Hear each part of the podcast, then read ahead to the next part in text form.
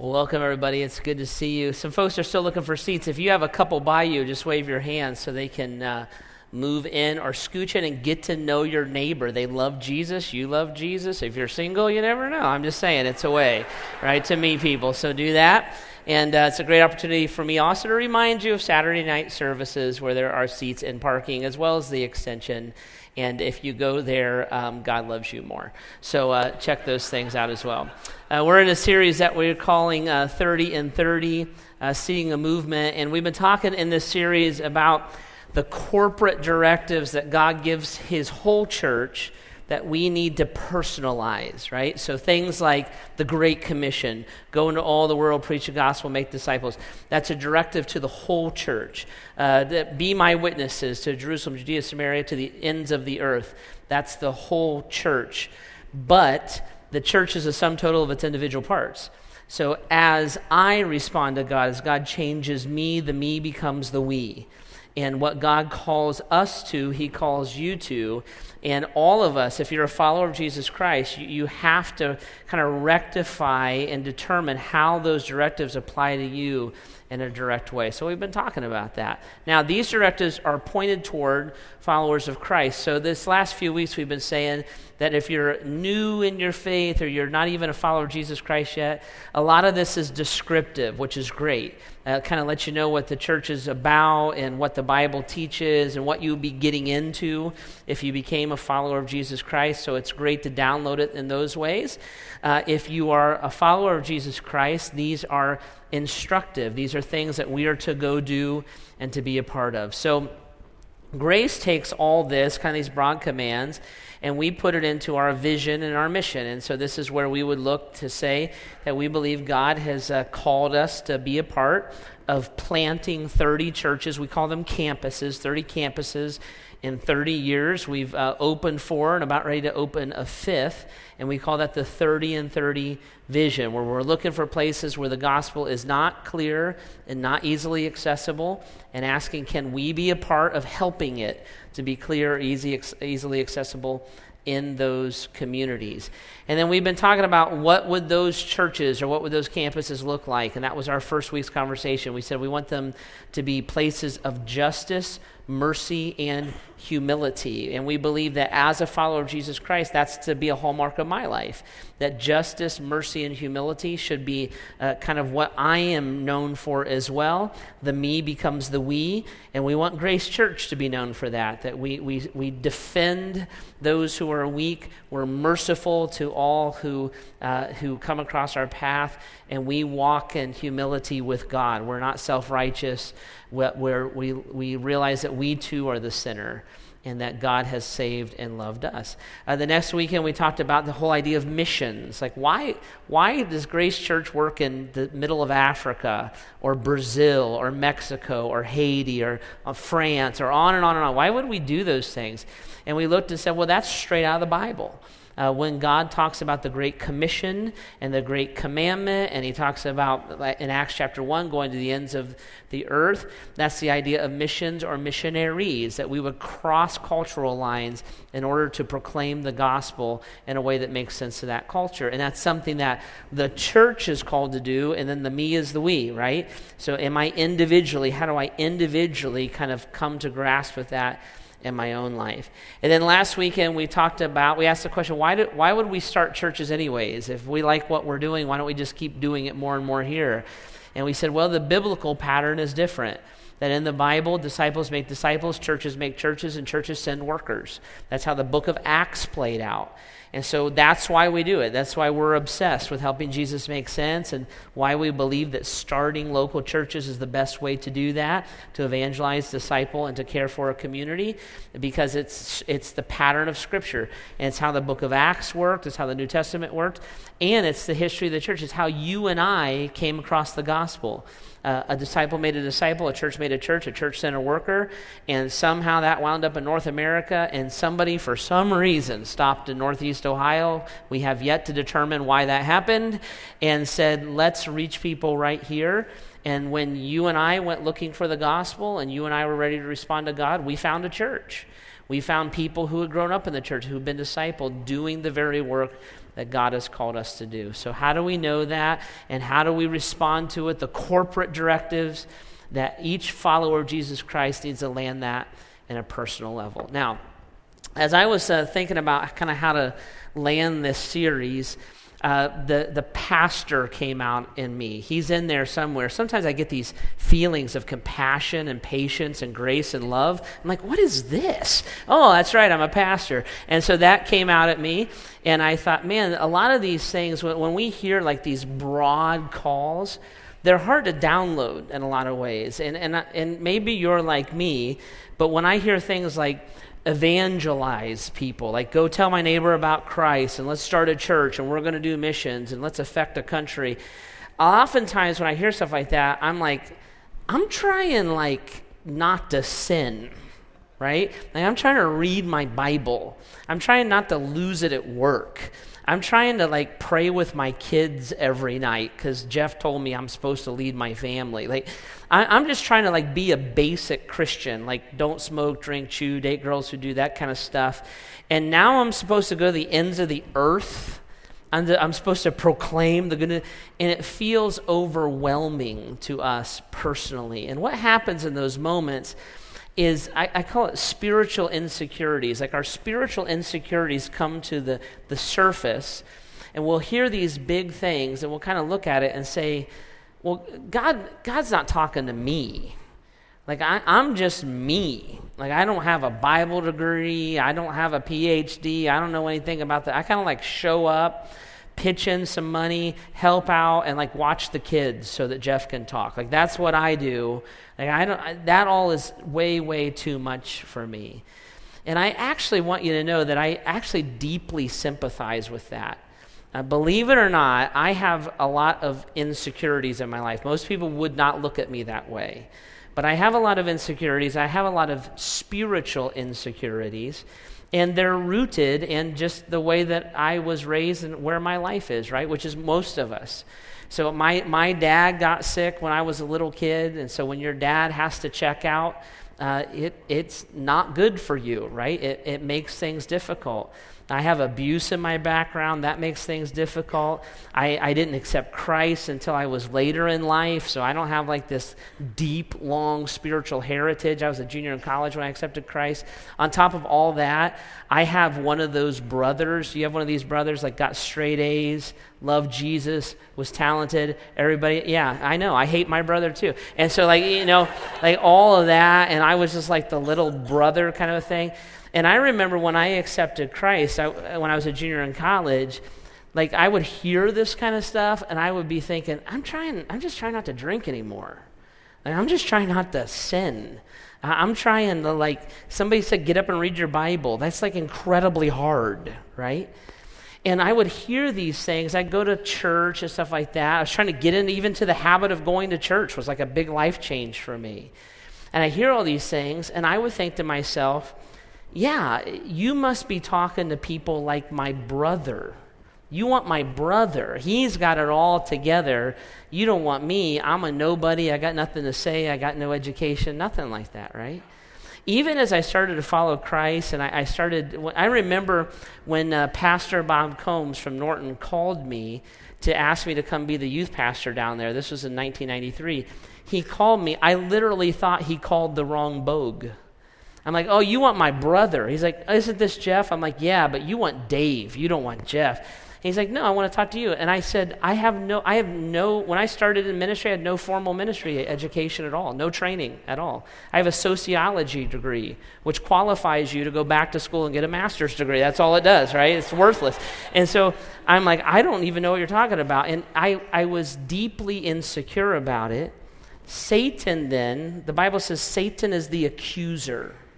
So Satan will take those insecurities and he'll like rub them in. Yeah, see, you can't do anything. God's not talking to you. You're the guy that's going to get to heaven by the skin of his teeth. What are you talking about, right? Even after I got in the ministry, I remember very distinctly this event in my life. It was in 1995 in July of 1995.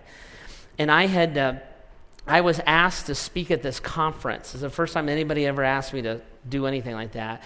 And it was this big conference, a couple thousand people at this conference. And I was very like flattered that they asked me to speak, and I actually was a little bit impressed with myself that I was asked to do this. And I remember as I got closer to it, my insecurities flared more and more and more and more and more. It started to scare me. And I remember the day that I was supposed to speak, I actually literally started to get sick to my stomach. I thought I was going to like throw up, but I kind of wanted to because it would have got me out of doing it, right? I'd be like, ah, I would, but I'm throwing up, you know? And I was praying about this and asking God, and he, I didn't throw up, unfortunately. And the service starts, and the band, and the blah, blah, and now the introductions, and my blood pressure's up, and my stomach's tight, and I want to just be sick so that I can run away. And I remember praying and saying, Lord, I, I just want to do what you want me to do, but if you could make me vomit, I would be very grateful. And he didn't. That's why I don't believe in prosperity gospel. And so, right, so all this kind of stuff. And I, I learned this little lesson. God taught me this little lesson. They introduced me, and I walked up. I was, I was literally trembling. I thought, I got nothing to say. I don't even have a Bible degree yet. I don't know any of this kind of stuff. And I remember there was a big podium, and I remember putting my hands on the podium. And the minute I did that, I calmed down. It was nuts. I calmed down, and like my heart rate went down, and my mind cleared up, and my mouth opened, and I started to speak. And the whole time I'm thinking, this is stuff my brother does. This isn't stuff that I do, right? Nobody's going to listen. Nobody's going to know. Nobody's going to respond. And all of that turned out to be false. And all kinds of people listened, and all kinds of people responded. And I was shocked that this was happening as it went. And I remember finishing the, the service and praying and saying amen. And I sat down, and the minute I sat down, my stomach knotted up and I wanted to throw up. And I'm like, well, it's back. Glory to God. Right? And it was, it was but God taught me this little lesson, and this is what I want to really try to help you guys with. God taught me in that moment, I ne- I'll never forget, I think about it all the time, because I still get nervous about things all the time, right? God taught me this little lesson. I want to be stubborn about obeying God. I want to be stubborn about trusting God. By the way, a lot of times what you might think of as self confidence is not self confidence, it's just me being stubborn. I'm just, I want to be stubborn about that. I want to look and say, well, if God has called us or God is leading us and we're certain about that and it's with the scripture and the elders agree and all the things that need to happen, I want to learn, I want to dig my heels in on that and say, This is what I'm going to do. And I've had to learn, I still have to do it. I've had to learn to discount and push away my insecurities because they're not from God, they're actually from the evil one. I'm convinced that a lot of times when we hear the big stuff, right? If, if I stood up and said, You need to quit smoking, drinking, and chewing, you would almost be like, Okay, I think I can do it. You need to go, let's plant churches and send missionaries and affect the world. Man, I hope the pastors do that. Somebody ought to be a missionary, right? We'll even read the Bible that way. We'll read the Bible and we'll see all these Bible heroes, and we'll forget that the heroes started off as ordinary people full of insecurities who couldn't hardly believe that God was actually talking to them. And Satan would use it, and God would push against it, and what you see in them, you don't see these superstar people. What you see is stubborn people who are stubborn about their faith and their trust and their obedience to God. And then you see God do incredible things in their lives. I want to show you one of these guys. Grab your Bibles. And I want to talk to you about Moses, okay? Moses is one of the most famous Bible heroes that there is. And I want you to turn in your Bibles to uh, Deuteronomy chapter 34. Deuteronomy chapter 34. And in Deuteronomy chapter 34, what, what we find is Moses' um, Moses' obituary. Let me show you this. Moses, this great leader of God, and Moses has just died here in chapter 34. And verse 10, it's kind of his obituary that God wrote. says this Since then, no prophet has risen in Israel like Moses whom the Lord knew face to face, who did all the signs and wonders the Lord sent him to do in Egypt, to Pharaoh and to all of his officials and to the whole land. For no one has ever known the mighty power or performed the awesome deeds that Moses did in the sight of all Israel. And that's the Moses that many of us might be familiar with. Uh, if you know this Moses, he's the one that they made all the movies about. They just made a Moses movie. Batman played Moses. Remember that movie? And, and it was all these incredible things. So he goes to Egypt, the superpower of the day, all these plagues the locusts, the boils, the darkness, the blood, the frogs, all these super cool things that God did. Then Pharaoh says, Get them out of here. And so Moses takes two to three million Jewish slaves out of Egypt. They all follow him. The red, the, the, the sea parts, right? They go into the wilderness and then it collapses on the Egyptian army. They get out into the wilderness and there's all these cool miracles that happen. Then God calls him to a coffee appointment, gives him the Ten Commandments. He comes down. It all comes from Moses. And that's, the, that's, the, that's Moses' obituary there. Like nobody, this is God, nobody's ever been like Moses you and I, if we traced our faith way back to Jesus and then back through the prophets, our faith would run right through Moses all the way to Abraham. And so here we are, 6,000 ish years later. We're still talking about Moses. We're still using Moses as an example. They're still making movies about Moses, and Moses is incredible. And when we look at Moses, we think, man, this guy must have had it all together. He's amazing. He's a Bible hero. And we forget that he was just a normal person. And all of the headlines of Moses' life are a result of his faith and his trust and his following of God. They're not a result of anything that he cranked up in and of himself. In fact, it's fascinating if you go to the beginning of Moses' story, what you'll find is an insecure guy that has a lot of the same spiritual insecurities that you and I have. Flip over to the left in your Bible to the book of Exodus, chapter 3. In Exodus chapter 3, Moses is out in the middle of the desert. He's a shepherd, and the only job he could get was working for his father in law. And what had happened was this uh, Moses was raised in the palace of Pharaoh. He was a Jew living as an Egyptian in Pharaoh's palace he saw his Egyptian slave master, an Egyptian slave master, beating a Jewish slave. And Moses became so enraged by that that he killed the slave master. Then he took off now because he's wanted for capital murder. So he runs out of Egypt. He goes into the wilderness he, he marries this girl and he gets a job with his father in law. Now he's a nomadic shepherd. For 40 years, he's been in the middle of nowhere. He's a nomadic shepherd following sheep around, working for his father in law. In the middle of doing all this, one of the most famous stories of all the Bible, God shows up in a burning bush. And he shows up and he talks to Moses. Now remember, he's a criminal, he's been on the run, he's a shepherd he's a nomad, and he works for his father in law. It's kind of a pitiful existence if you think about it, right? God shows up to Moses, and in verse 9 says this And now the cry of the Israelites has reached me, and I have seen the way of the Egyptian, the, the way the Egyptians are oppressing them. So now go, I am sending you to Pharaoh to bring my people, the Israelites, out of Egypt. Now, here's Moses, a very ordinary guy with a criminal record. And God says, I want you to go back where you're wanted for murder. And I want you to stare down the most powerful man on the planet who thinks he's God, by the way, and tell him he's not God, but the real God says to let his slave labor force of two to three million people go. And you, shepherd, working for your father in law, living in the wilderness for 40 years, you go do it. Now, Moses would react to that just like you and I did. Who are you talking to? Right?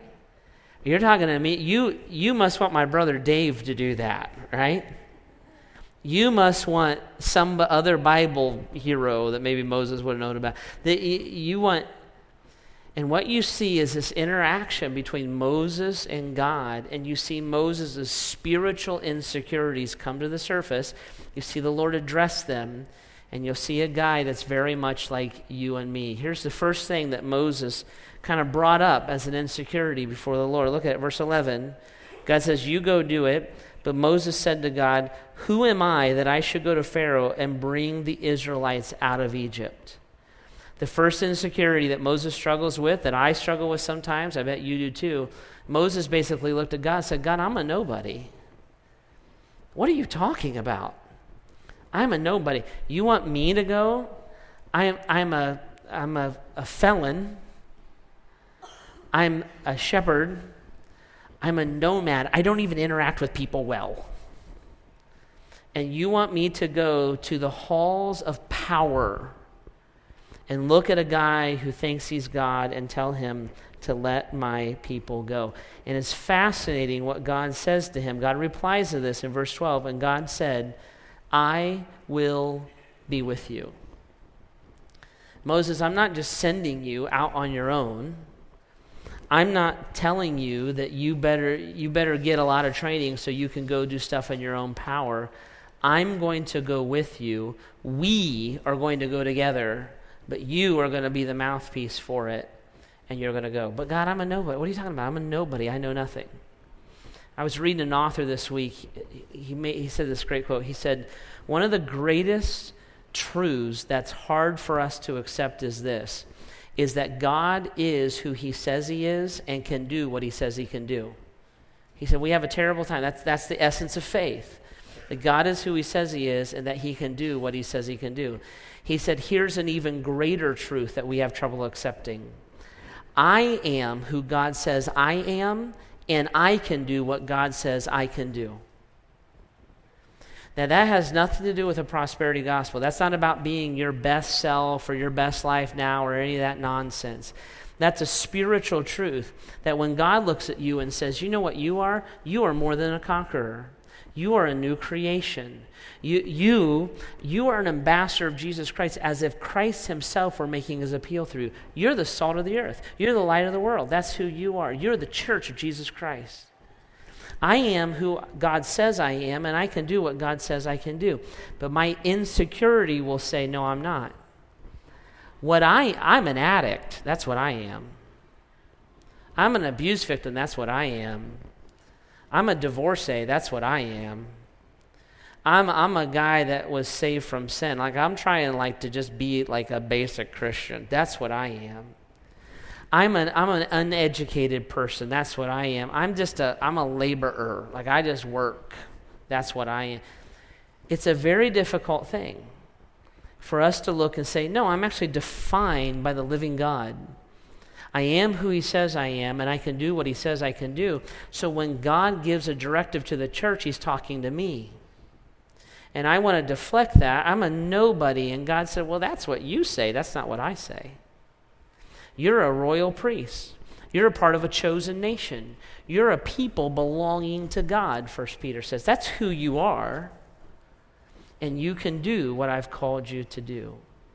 The devil is the accuser. And he will always look at you and say, The reason that that directive doesn't apply to you is because you're really this. Christ is truth. I am who he says I am, and I can do what he says I can do. Here's the second insecurity that came up with Moses. Moses and God talk a little bit more, and then Moses says this to God in verse 13, same chapter 3, Exodus. He says, Suppose I go to the Israelites and say to them, The God of your fathers has sent me to you, and they ask me, What is his name? What shall I tell them? And God again answers in this fascinating way, verse 14. God says to Moses, I am who I am. This is what you are to say to the Israelites I am has sent you. The second insecurity that Moses brought up to God is what if nobody listens to me? What if nobody listens to me? I'm supposed to go tell them that I'm sent here by God. And when they say, prove it, what am I supposed to say to them? What if nobody listens to me? This is an insecurity that comes up in our lives a lot. And it's actually one of the ones that I, I really believe is compounded by our culture. And it plays out this way. So you're telling me, you're telling me, I'm supposed to go and tell my neighbor they're going to go to hell unless they accept Jesus as their Savior. What, I'm going to look like an idiot. What if they don't listen to me? What, what, happens when they look at me and say it's none of your business? You're, you're telling me I'm supposed to go, we're supposed to go in all the world and tell these other historical faiths that they should quit believing in what they believe and start believing what we believe. That's what you're saying? I'm supposed to go offend these people? Isn't that arrogant? Isn't that bigoted? Isn't that intolerant? You're telling me I'm supposed to look at my roommate and say, You're living in sin, you should quit living in sin. This is what the Bible says. What if nobody listens to me? I'm going to be and feel and look dumb. I love what the apostle Paul says in 1 Corinthians chapter 1. He says, For the message of the cross is foolishness to those who are perishing, but to us who are being saved, it's the power of God. For the foolishness of God is wiser than human wisdom, and the weakness of God is stronger than human strength. But God chose the foolish things of the world to shame the wise. He chose the weak things of the world to shame the strong. He chose the lowly things of the world and the, the despised things and the things that are not to nullify the things that are, so that no one may boast before him. Guys, listen to me. It's an insecurity, and then it becomes a lie from the devil that the old fashioned, simple, clear gospel of Jesus lacks, lacks power and that somehow in the modern world, that gospel has to be changed. It has to be modified to accommodate people. It has to be rationalized away. It has to be justified through science. That the simple truths of the scripture are no longer effective in our world today. In fact, they're a little bit on the embarrassing side. God looked at Moses and he said, Listen, when people ask you that question, just tell them God said. Tell them God said. And God would look at you and I and say the same thing. You, you proclaim the gospel of Jesus Christ. Don't proclaim your politics. Who cares about that? Proclaim the gospel of Jesus Christ. You give the whole counsel of God. You, you show people the word of God. Don't give them your opinions about their life. Show them in the Bible what it says. Show them and tell them that God said that that simple, clear truth is still viable, it's still powerful, and it's still around today. Guys, listen, there is nothing new, nothing new about a culture that looks at the people of God and says, You guys are dumb and old fashioned.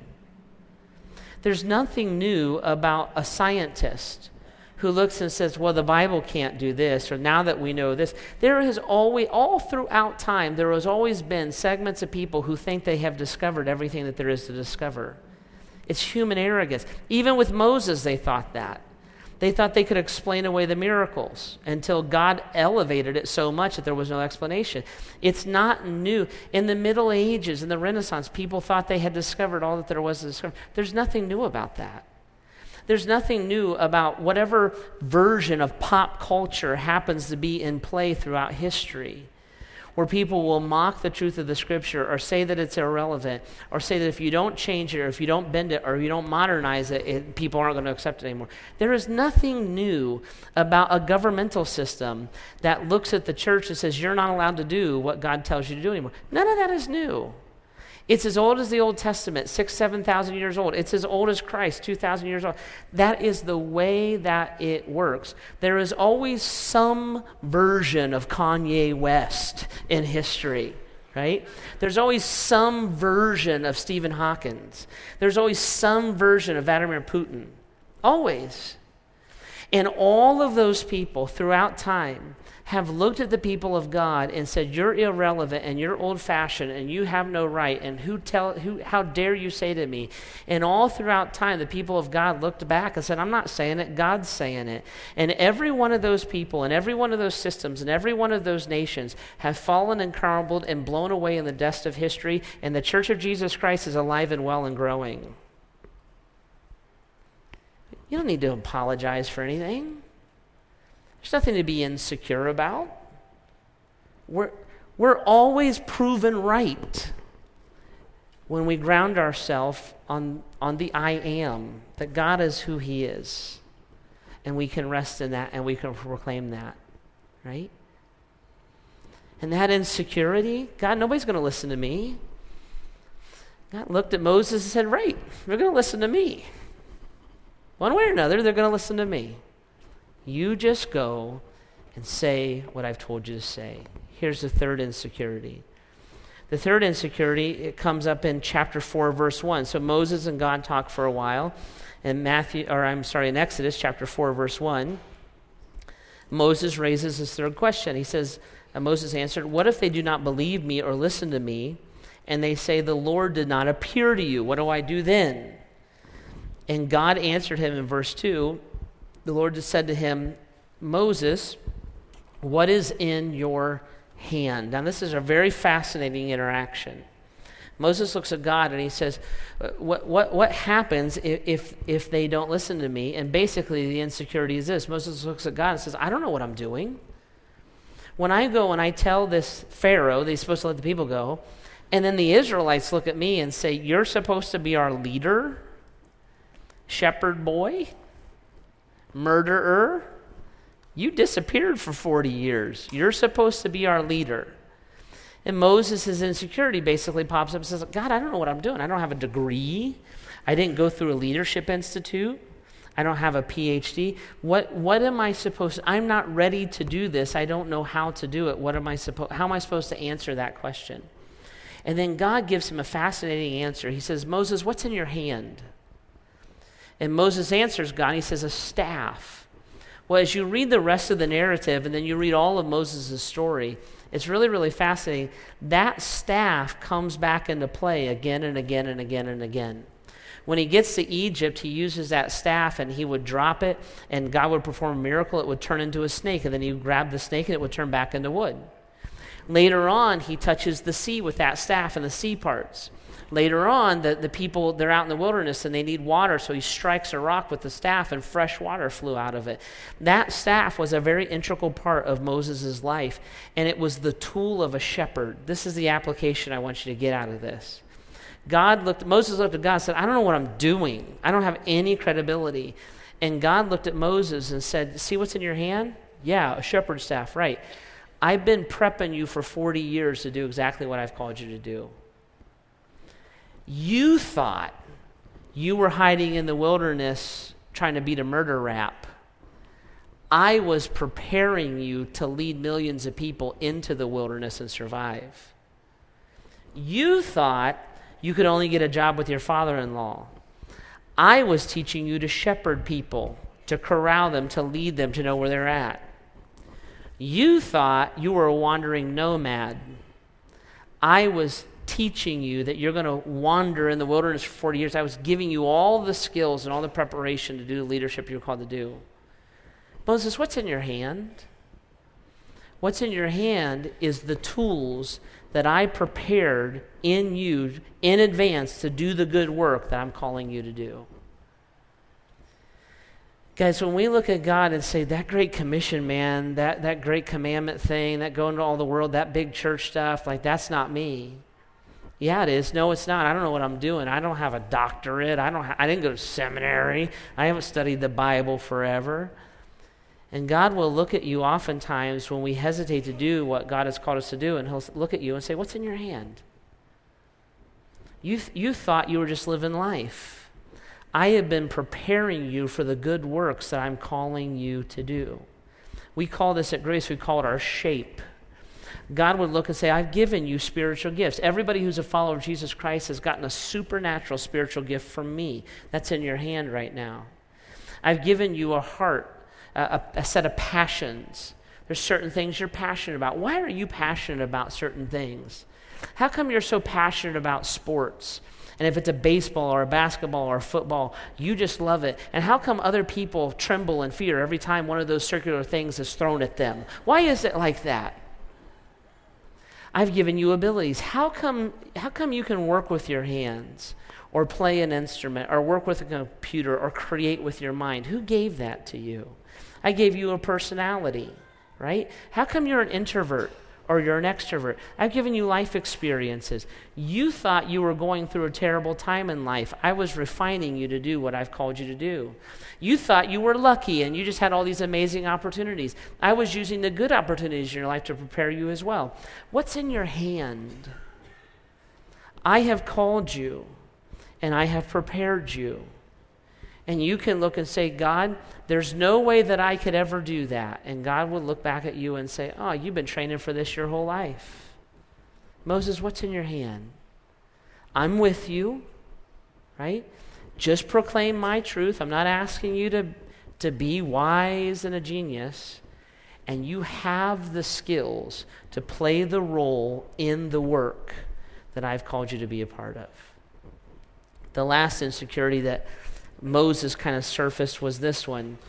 In chapter 4, look down to uh, verse 10. Verse, yeah, 10. Moses and God talk a little bit more, and then Moses brings up this last insecurity. And Moses said to the Lord, Pardon me, pardon your servant, Lord. I have never been eloquent, neither in the past nor, nor since you've spoken to your servant. I am slow of speech and tongue. Moses looked at God in essence said, God, you don't understand, I have weaknesses. I, I, I, am I'm not a good speaker. Most of us believe that Moses either stuttered or had some kind of a speech impediment. And God was telling him to go stand before the most powerful man in the world and proclaim a bunch of stuff. And so God looked at, or Moses looked at God and said, God, you don't understand. I got weaknesses, I got limitations. I can't possibly do what you've called me to do. Now, I love God's answer. Look at this. It's absolutely fascinating. Verse 11 the Lord said to him, Moses, who gave human beings their mouths? Who made them deaf or mute? Who gives them sight or makes them blind? Is it not I, the Lord? Now go, and I will help you speak, and I will teach you what to say. We have our insecurities, and it pops up. God, I got weaknesses. You don't understand. I got, I got physical limitations. God, I'm old. I'm too old. God, I'm too young. God, I have some kind of other physical limitation. I cannot do what you've called me to do. God, I have emotional limitation. You don't understand. I got baggage. I got baggage.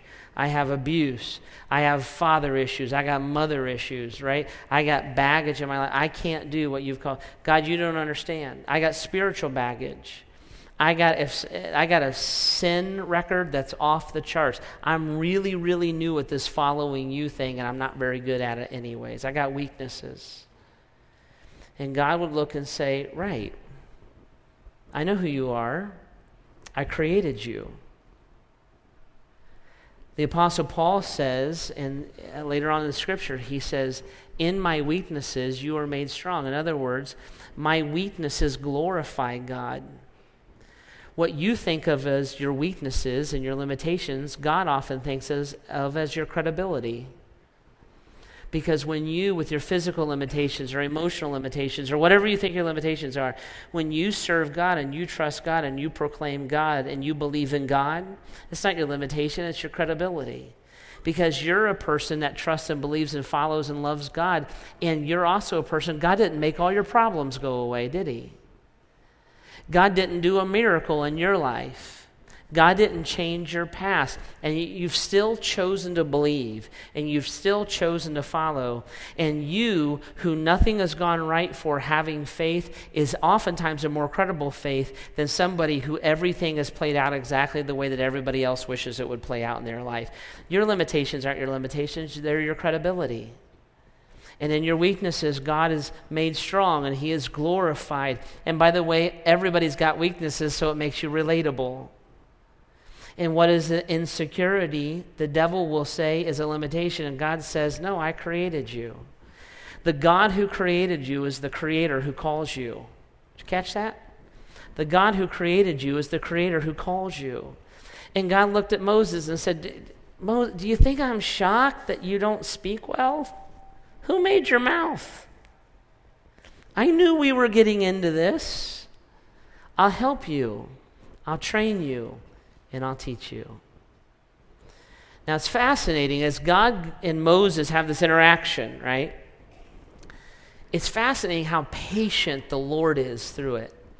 In the book of James, chapter 1, in the second part of the Bible, the New Testament, God actually says that he says as you're as you're struggling to understand God's call in your life and you're struggling to follow God and you're saying God I want to I just can't do the math. Like you want me to do what? Like I'm not a good speaker. I just I'm not educated. And as you're struggling to do all that this is what God says. God says if any of you lacks wisdom you should ask God who gives generously ready? without finding fault When I struggle to understand how to download God's corporate directives into my life personally, how to let God change me so the me becomes the we, and I just I just don't see it or understand it, the, God does not get mad at you about that.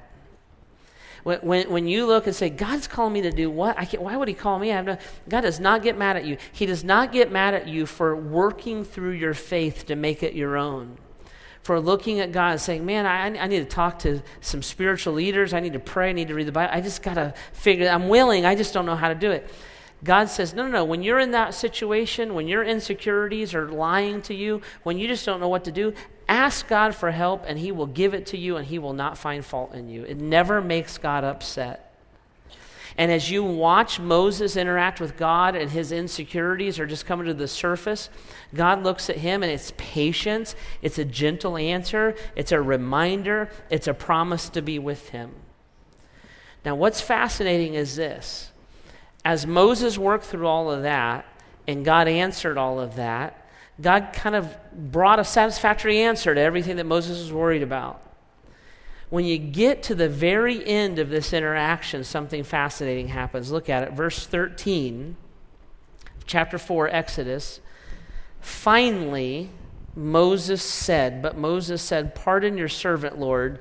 Please send someone else. Moses gets to it because God kept answering all of his questions. I never heard of the Great Commission before. Well, now let me answer that and show it to you. Huh. I never knew why we sent missionaries. Let me show it to you. I never, I just, I didn't, I thought church planting was just a way that a big church gets bigger. I didn't realize it was like trying, us trying to follow the Bible. Oh, yeah, let me show you that. No problem. Ask generously without finding fault. And as God answers your questions, as He answers your insecurity, as you learn the scripture, as you're discipled, as you grow, it is fine that it takes a little bit of time and a little bit of work and a little bit of patience for all of that to take seed in your life. But what's going to happen, guys, is this pretty soon you're going to know what you need to know. And pretty soon you're going to understand the scriptures as much as you're going to understand the scriptures, as much as you need to. And pretty soon you're just left with the question of why don't I ever tell my faith to my neighbor, my coworker, my roommate? What am I supposed to do about the Great Commission? What is my individual role in it? What about starting churches? What about making disciples? What about being a person of, of justice, mercy, and humility? Pretty soon, those corporate things clarify themselves and wind up personal questions. And there's a point where you know enough, and in your heart, you're looking at God and saying, I just don't want to do it. Can you just make it somebody else's problem? And when Moses looked at God and said, Can you just send somebody else? For the first time in the whole narrative, verse 14, the Bible says this Then the Lord's anger burned against Moses. I've had enough. God said. I've loved you. I've helped you. I've been patient with you. And your insecurities have graduated into your independence from me. And your independence is always governed by pride, and pride is the root of sin. And now, Moses, you're not being stubborn about your faith, and you're not being stubborn about your obedience, and you're not being stubborn about your, your calling. You're being stubborn about your defiance. And the scripture says, God gives grace to the humble. Oh, I'll help you. I'll teach you. Guys, I encourage you. I know it's scary. I know it's overwhelming. I'm with you 100%. God gives grace to the humble, but He opposes the proud. And the word the Bible uses for oppose is actually an active word. In other words, God works against people's pride to break it down. And God looked at Moses in essence and said, Listen, but you, you have crossed a different line here. You're no longer trying to figure out how to love, follow, and obey me. You're no longer trying to digest your calling. Now you're just not going to do it. See? Guys, what I want for you, I want you to be stubborn about obeying God. I want you to be stubborn about your faith. I want you to be stubborn about trust. Why are we doing that? God called us to do it. Explain the details. I can't. Guarantee the outcome. I don't know. Give me the exact budget. I think it might cost this. What's the timeline? We're shooting for.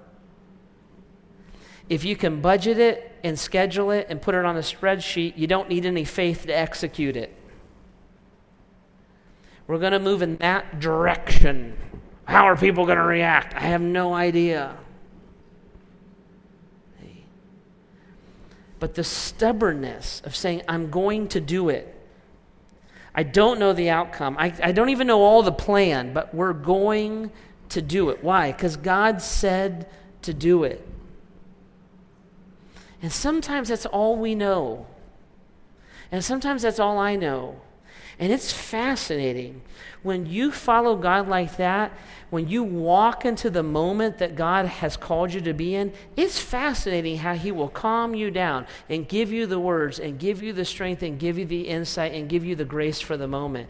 And you'll walk away from that moment and you'll think, what in the world just happened? Right? And there's nothing new about that. There's nothing new about God calling ordinary people living normal lives to do extraordinary things. It's really his pattern. It's more like God than a plan ever would be.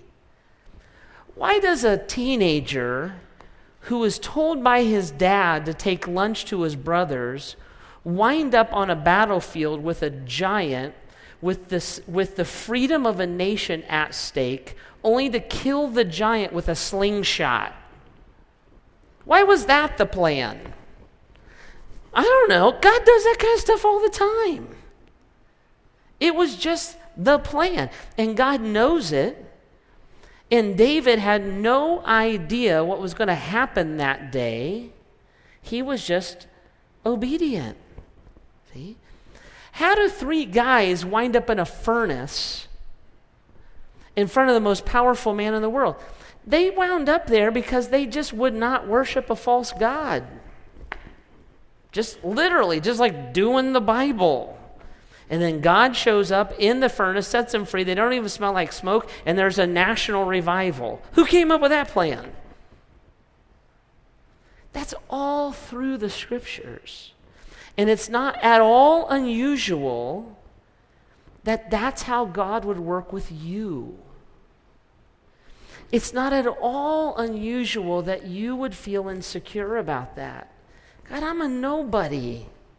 Who's going to listen to me? I don't even know what I'm doing. There's not, it's not at all weird that God would ask you to be involved, right? And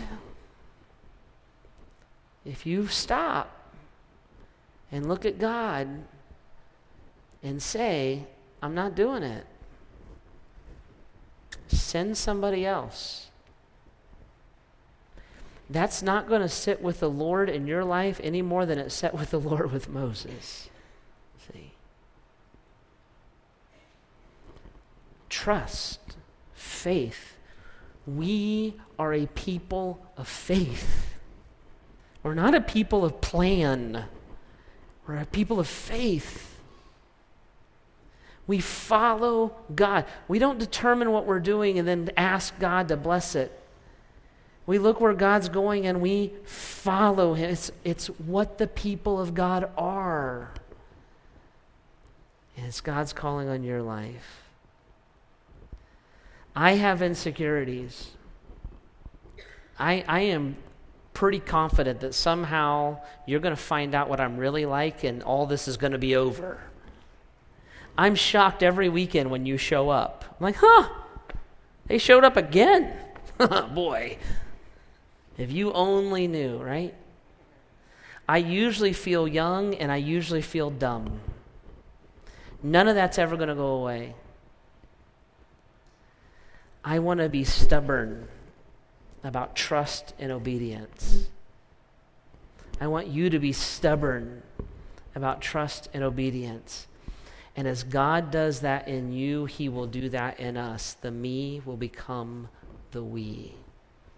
And the great commands of Scripture that are directed to the people of God will be the commands that you own personally and we own together. and God will glorify himself through it. All right, this is what I, I want to I wanna invite you to do here. I think this is a conversation that we should just stew on a little bit. So I want to invite you to spend some time in prayer and with God. Maybe ask God to, to point out your insecurities. If you know those inside and out, ask God to help you overcome them.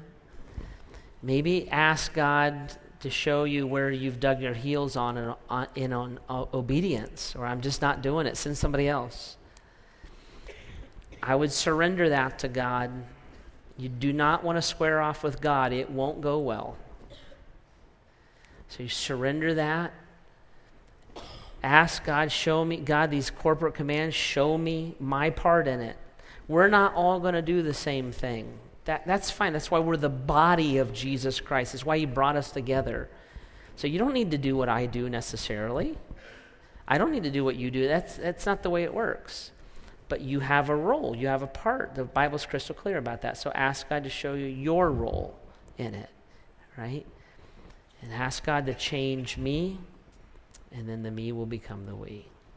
So let's bow our heads. I'll pray for us. The band will come out, create a little space for us and we'll thank and pray. Jesus, we love you. Help us with this. Through your Holy Spirit, show us, God, all of our we we're all flawed. We're all messed up. We're all insecure. God, we're just human beings. But we are who you say we are, and we can do what you say we can do, and we want to be a people of faith. So, God, we choose to believe what we do not understand and will never fully comprehend. We choose to trust and follow you. Press that into each one of us individually. Help us with that even now, Jesus. In your name, amen.